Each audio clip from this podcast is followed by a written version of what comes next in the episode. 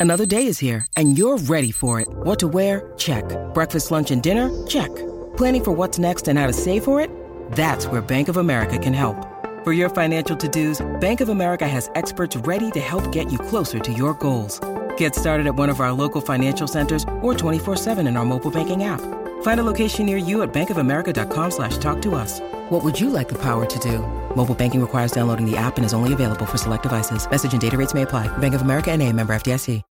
When you need mealtime inspiration, it's worth shopping Kroger, where you'll find over 30,000 mouthwatering choices that excite your inner foodie. And no matter what tasty choice you make, you'll enjoy our everyday low prices, plus extra ways to save, like digital coupons worth over $600 each week. You can also save up to $1 off per gallon at the pump with fuel points. More savings and more inspiring flavors make shopping Kroger worth it every time. Kroger, fresh for everyone. Fuel restrictions apply.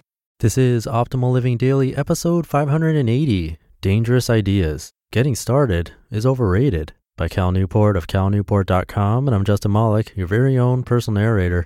Welcome to the podcast where blogs are read to you so that you can take a break from staring at a screen. And it is with permission from the authors. And now let's hear another post from Cal as we optimize your life. Dangerous Ideas. Getting Started is Overrated by Cal Newport of calnewport.com. The Dangerous Art of the Start. Attend any talk given by an entrepreneur and you'll hear some variation of the following. The most important thing you can do is to get started. This advice has percolated from its origin in business self help to the wider productivity blogging community. You've heard it before. Do you want to become a writer? Start writing. Do you want to become fit? Join a gym today. Do you want to become a big time blogger? Start posting ASAP. If you don't start, you're weak. You're afraid of success. Here's the problem I completely disagree with this common advice. I think an instinct for getting started cripples your chance at long term success. And I suggest that, on the contrary, you should develop rigorous thresholds that any pursuit must overcome before it can induce action. Allow me to explain why. The origin of the cult of the start. If you talk to an accomplished speaker, especially one with a focus on entrepreneurship, he'll tell you his get started message is crucial. Indeed, one of the biggest frustrations faced by speakers in this circuit is how often they meet young people who are psyched to start a business, but then allow over time for their enthusiasm to fade without ever taking action. These speakers counter this effect by drilling the importance of starting. Do anything, they yell. Send one email, check out one book, register one domain name. The theory is that even the smallest action can overcome some mythical initial resistance and help build an inescapable momentum toward business nirvana. But is getting started right away always the best option? Survivor bias. In his convention busting book, Fooled by Randomness, Nassim Taleb preaches the danger of survivor bias, a common fallacy in which we emulate people who succeeded without considering those who used similar techniques but failed. Taleb uses the example of The Millionaire Next Door, a popular finance guide in which the authors interviewed a large group of millionaires. As Taleb points out, the habits of these millionaires, accumulating wealth through Spartan living and aggressive investments, should not be emulated unless one can determine how many more people followed a similar strategy but failed to hit it big. Perhaps a more poignant example would be to find and interview the 10 people in the country who had the biggest and fastest overall increase to their finances in the last year. Guess who would dominate this list? Lottery winners. Ignoring the survivor bias, one could conclude the people who get richest fastest all invested heavily in lottery tickets, so that's what I should do too. The same, of course, can be applied to an entrepreneur or anyone really who had success in a glamorous pursuit. To the winner, their path seems straightforward. It was just a matter of putting in the time and the results followed. To someone in this position, it can be incredibly frustrating to watch people denying themselves similar success simply because they're afraid to get started. But the survivor bias lurks. For every successful entrepreneur or writer or blogger or actor, there are dozens of others who did get started but then flamed out. Some people lack the right talents. For many more, the pursuit, once past the initial stage of generic heady enthusiasm, simply lost its attraction and their interest waned. The saturation method. I have observed many people who have had long term success in an impressive pursuit. I have also observed many people who went after such successes yet failed. I hope by combining both outcomes, success and failure, I can identify a predictor of the former that will remain free of the taint of survivor bias.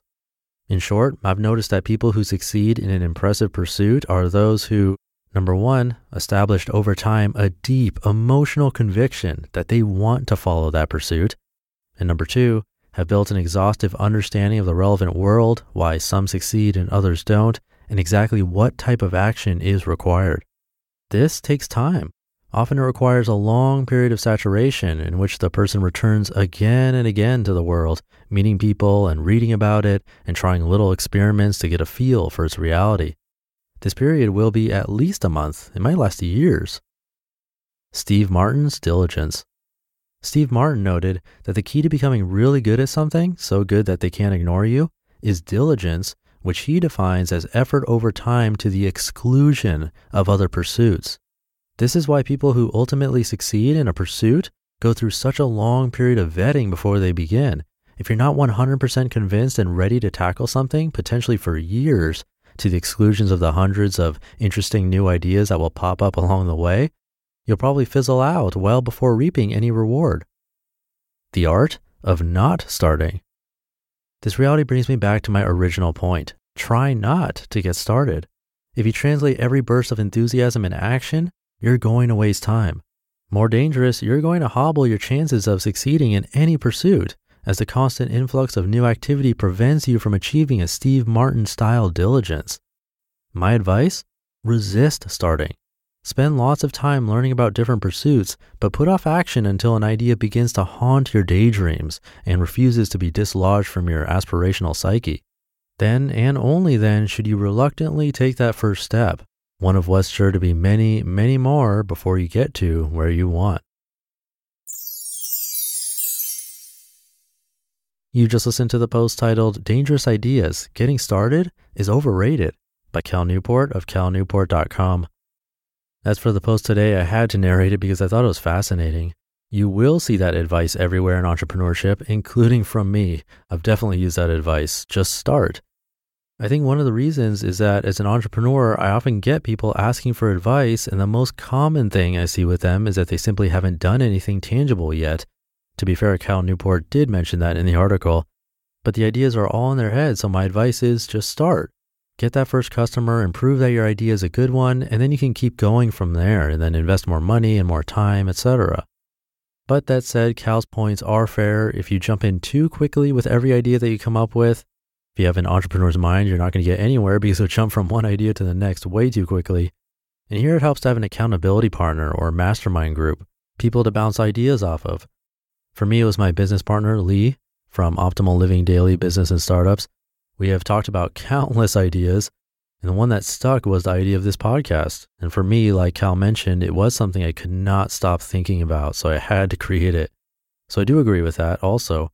But at the same time, I also very much agree with the fail fast and often approach because the best lessons I've learned in business or in life really were from failing.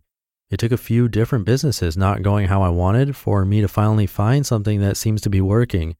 So I don't know, I would agree, but also with caution, you got to find that middle ground and not take to an extreme of just starting anything and everything, but also not using this article as an excuse to not get started and just keep ruminating, if that makes sense. Hopefully, I didn't just confuse you. And I'll leave it there so I don't add to the confusion. Have a great rest of your day, and I'll see you tomorrow where your optimal life awaits.